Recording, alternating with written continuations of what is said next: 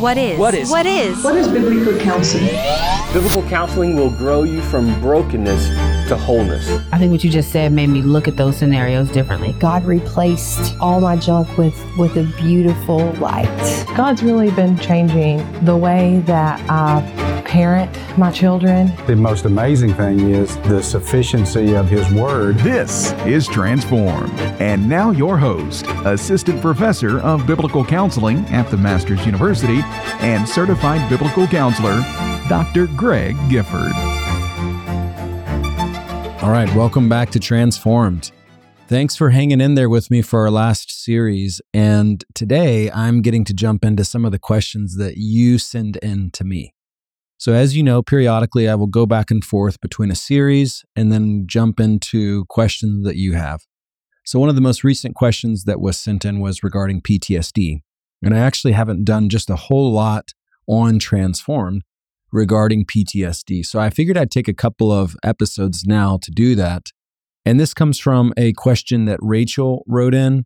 She was asking, uh, well, let me just read it. Where would you draw the line between legitimate mental medical diagnoses and unbiblical anxieties? Would PTSD fit in the unbiblical category, or is it something that's a legitimate mental diagnosis? So let me try and explain a little bit of what Rachel's getting at. In fact, she's writing because she said personally she received the PTSD diagnosis about 4 years ago and she's trying to interpret how should she think about that diagnosis.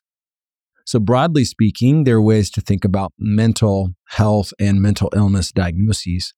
But I would encourage you to go back to further or prior episodes, you know, the ones on the mind versus brain, or we talked about some of this back when we talked about anger.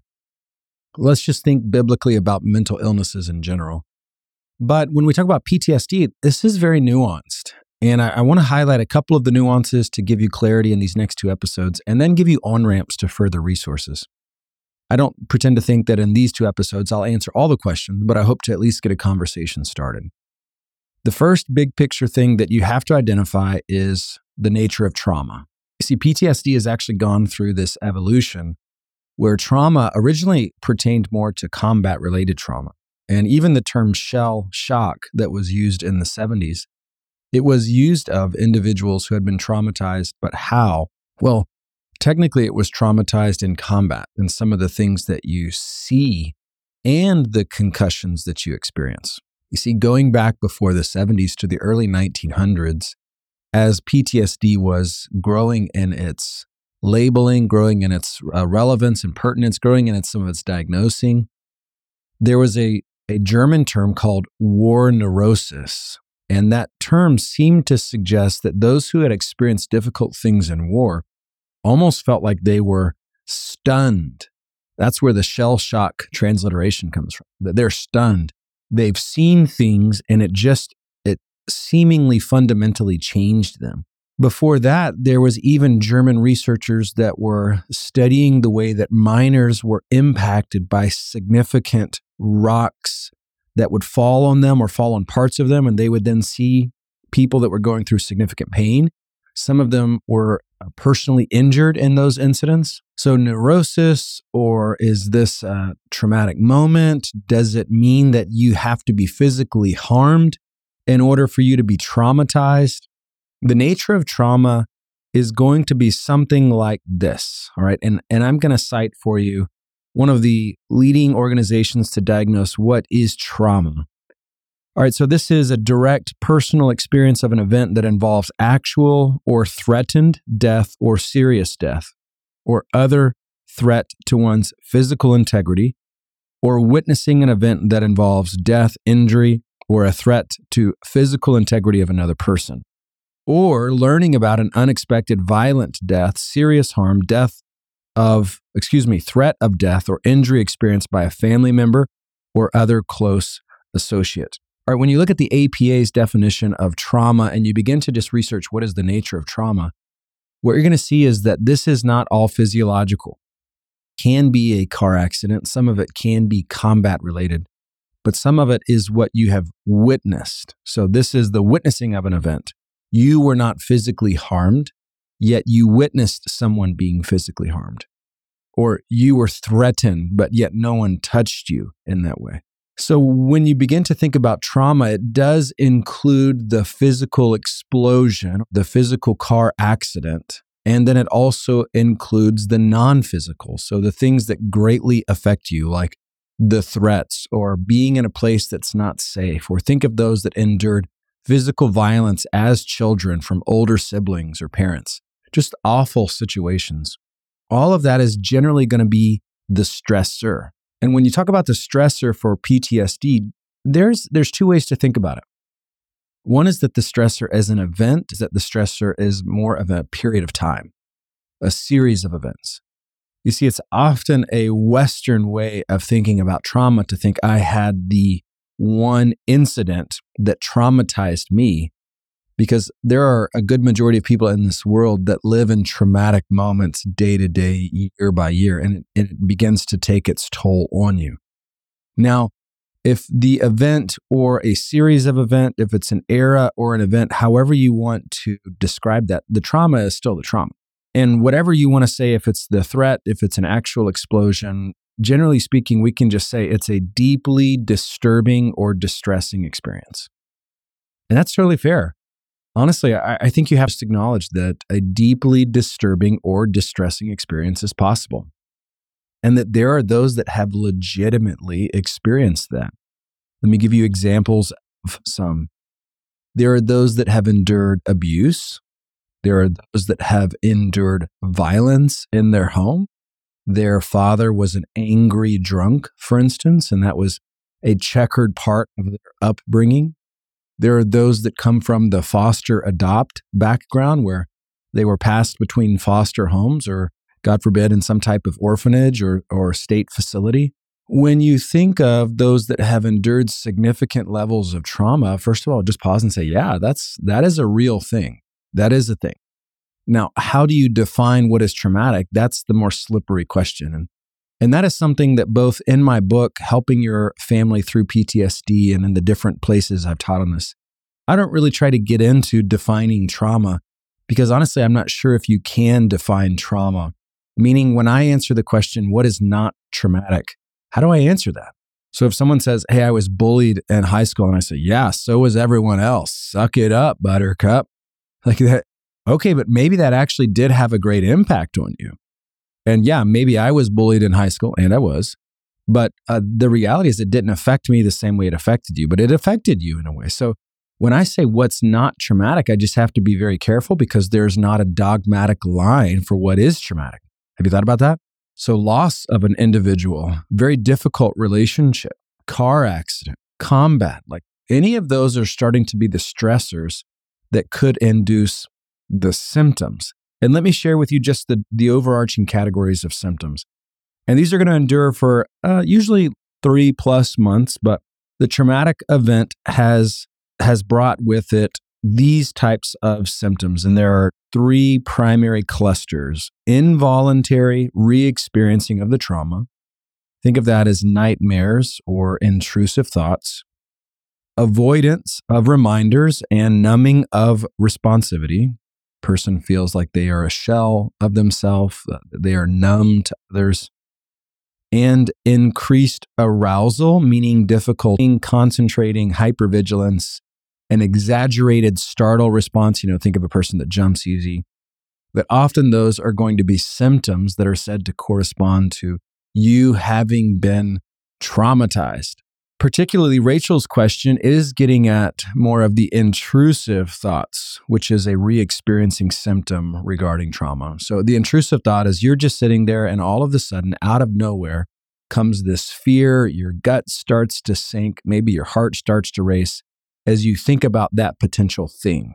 Well, those are the symptoms. And if you demonstrate those symptoms, you, like Rachel, will probably receive the diagnosis of PTSD.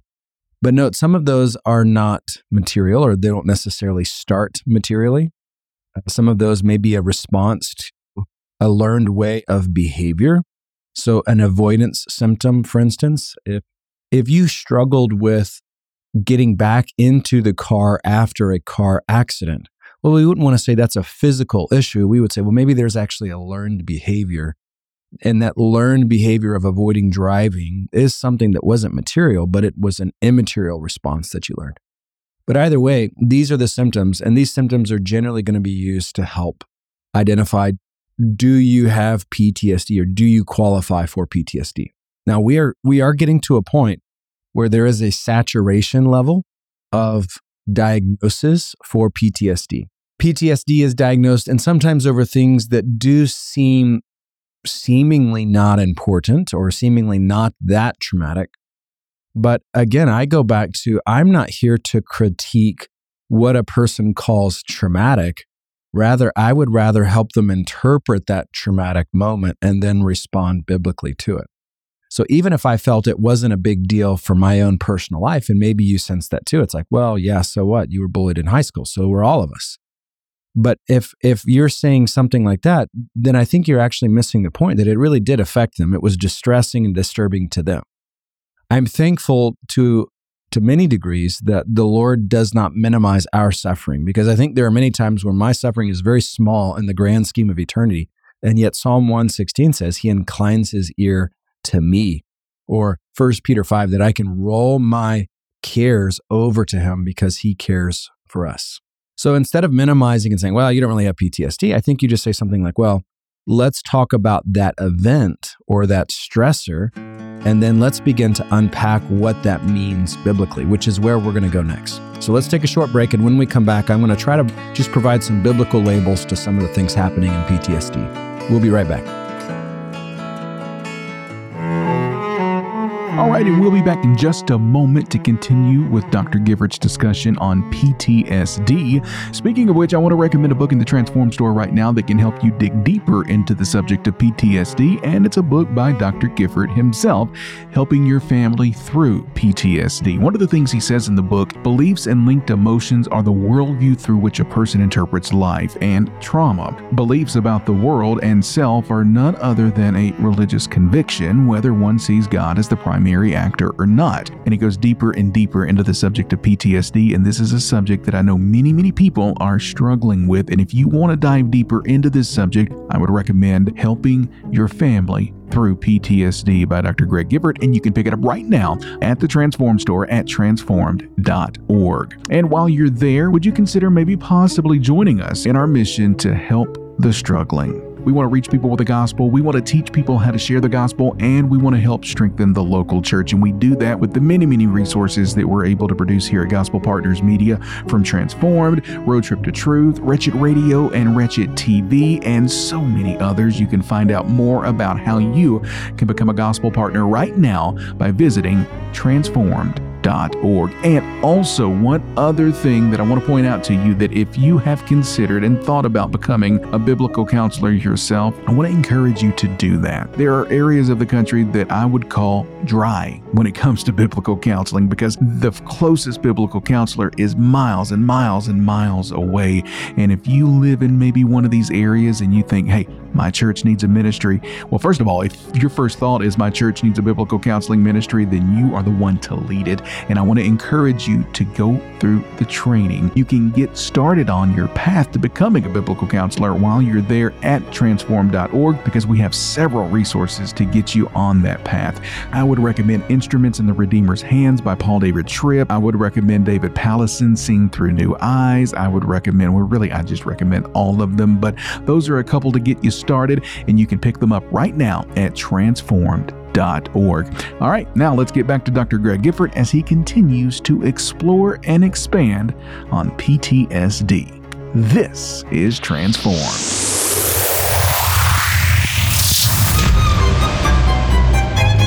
Welcome back to Transform. We have a tendency to let our feelings be the engine that drives our lives. And when we do, despair is soon to follow. And now, your host, Dr. Greg Gifford. All right, welcome back. We have been talking about PTSD, and thank you, Jimmy, for your kind words and also resourcing us over the break. For those of you that don't know or haven't checked it out, you know, just I would I would be able to say, hey, just go to Transformed and the resources that are there, transform.org, you can trust. So, what I said in the last segment was this when we're talking about PTSD, what are we talking about generally? Well, there's a stressor, and that trigger event or series of events is going to produce symptoms, and those symptoms are then used to help diagnose you with PTSD. But I want to provide just the level of biblical categories in this next segment, and not to go thoroughly through them. I want to read a verse to you that is striking to me. This is the celebration of Psalm, excuse me, not Psalm, of Samuel 18, verse 7. So 1 Samuel 18, verse 7. Saul has killed his thousands, but David his tens of thousands. The celebration of this man of war, David, this song being sung to recognize David's accomplishments. The women of Israel are victoriously excited about David's war conquests. We recognize that Joseph is thrown into a pit and sold into slavery, Genesis 37. David is in combat before he's 20 years old. Remember Goliath? 1 Samuel 17. Paul is shipwrecked, Acts 27, and nearly beaten to death, 2 Corinthians 11:5. The disciples, not to minimize their suffering either, but this, the disciples were expert fishermen who were actually terrified in Mark 4:35 to 41 because of the tempest or the storm that had come up on the Sea of Galilee life threatening, life altering moment. Now, not to mention some of the other murders, the sins against nations or the sins against families or individuals. In particular, you can see that there are times of great persecution, uh, Paul himself being the inflictor of persecution, or Jesus himself being the sinless receptor, the, the Savior who receives the sin consequences that we deserved all of that to say the Bible is jam packed with traumatic moments, just to be clear. And some of the trauma that the Bible speaks of is it is the real deal stuff. You don't get much more traumatizing than an execution by form of the cross by a first century Roman guard. So that soldier was an expert in pain and keeping you alive for the most excruciating consequences possible. So, why am I bringing up some of this grotesqueness? Because the Bible talks about trauma, number one. The Bible has lots of instances of trauma, not only childhood trauma, but also trauma as an adult. Not only things that you have done, you entered into a combat scenario and a David type of scenario, but things that were done to you. The Bible talks about trauma. Does the Bible say the term SD? No, but the Bible does help equip you for how to respond to those traumatic moments. So, if the Bible does have traumatic moments in them, we can go to those individual instances and begin to say, all right, and then how should I respond? How am I put how am I commanded to respond in light of seeing Jesus' sufferings? How did Paul respond to his sufferings? How do I respond to natural disasters that were traumatizing? How do you respond to combat that was traumatizing? How do you respond to relationships that were traumatizing? I think if you begin to say all of those, the Bible has the answers and the best answers. So let me create a couple of categories and some of these are a little bit nuanced, so they're just going to be more like an offshoot of the other. First of all, I would start with just anxiety and control. So, big picture, there's a lot of anxiety that comes from PTSD.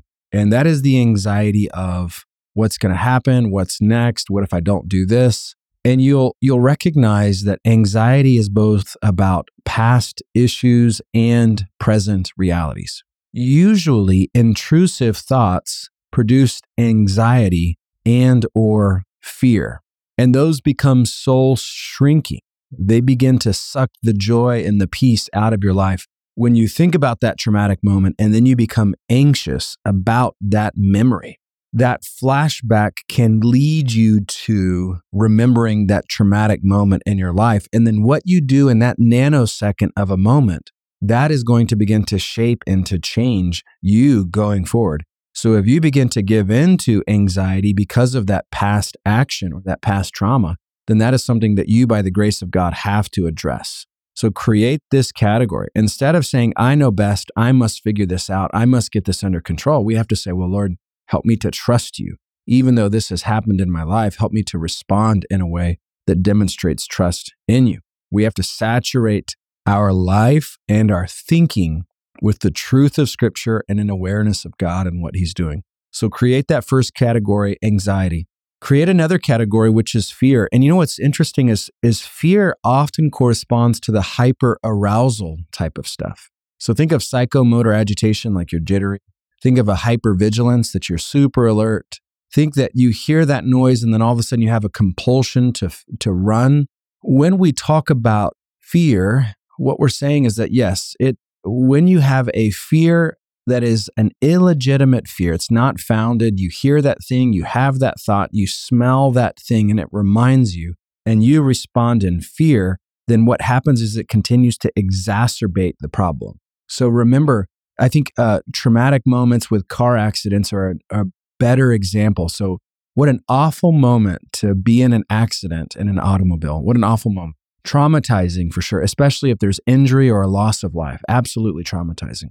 But now, if you let your fear of the potential to be harmed prevent you from driving or pre- uh, prevent you from riding in a vehicle, that is actually fear. And there are multiple scriptures that are going to tell you to fear not, to don't be afraid, to put your ultimate respect and fear in the Lord. So instead of fearing, we need to trust the Lord and love the Lord. So there are times when what's happening in PTSD comes out as hypervigilance, comes out as avoidance, but that's actually motivated by fear. You have to grow in your trust the Lord in that moment. So create one category, anxiety, create another category, which would be fear. So don't fear man ultimately. Don't fear circumstances ultimately.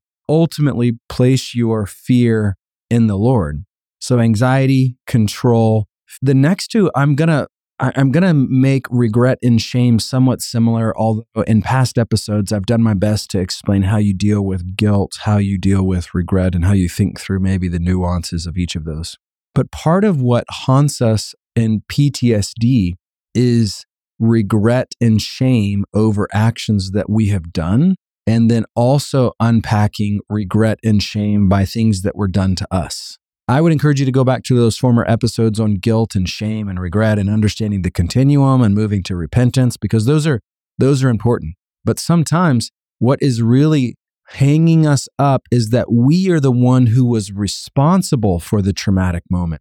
I was driving per se. It was my fault per se, or I made a foolish decision, or my lack of a wise decision contributed to the pain and the suffering of someone else that moment in time has to be reinterpreted. Is this shame or regret, or is this legitimate and true biblical guilt? Because if I don't reinterpret that circumstance and then move forward, then I'm letting guilt and regret and shame continue to perpetuate into my life. I'm not being faithful in light of the things that I should be faithful to, my current responsibilities. So, uh, is it particularly sinful to hear a loud noise and to jump? No, it's not.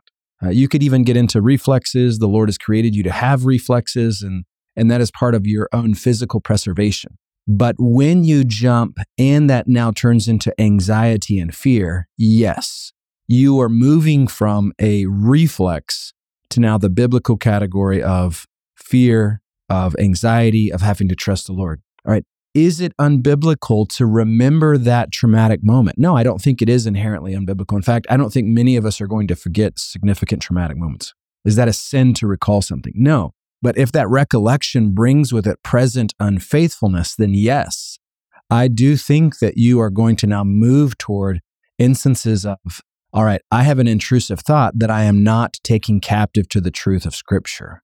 So remember, blasphemous and intrusive thoughts, I still must subordinate to the truth of the scripture. So with PTSD, when that happens, how do you respond? That is the issue. And if you respond in faith and trust in Jesus Christ, amen. The Lord is using that to refine you. If you let that intrusive thought begin to send you down the downward spiral of guilt and shame and regret and the what ifs and so forth, then an intrusive thought is actually leading you to be unfaithful. So, what is going to make the difference? You're taking that thought captive. You're reinterpreting that intrusive thought through the lens of the scripture. So, create these biblical categories to start with. So, biblically, what goes into PTSD? It is anxiety, it is fear, it is a desire for control, and sometimes controlling things you can't. Guilt, shame, regret. The Bible talks about those thoroughly, so we want to hear what the Bible says. So we got to be done for today. When we come back next episode, I want to begin to just get into some of the more practical questions for I've been diagnosed, or what do I do with a loved one who's been diagnosed with PTSD? So let me pray for us and we'll be done. Lord, we know that life is complex, and there are many of us, like Rachel, who've been given the label PTSD.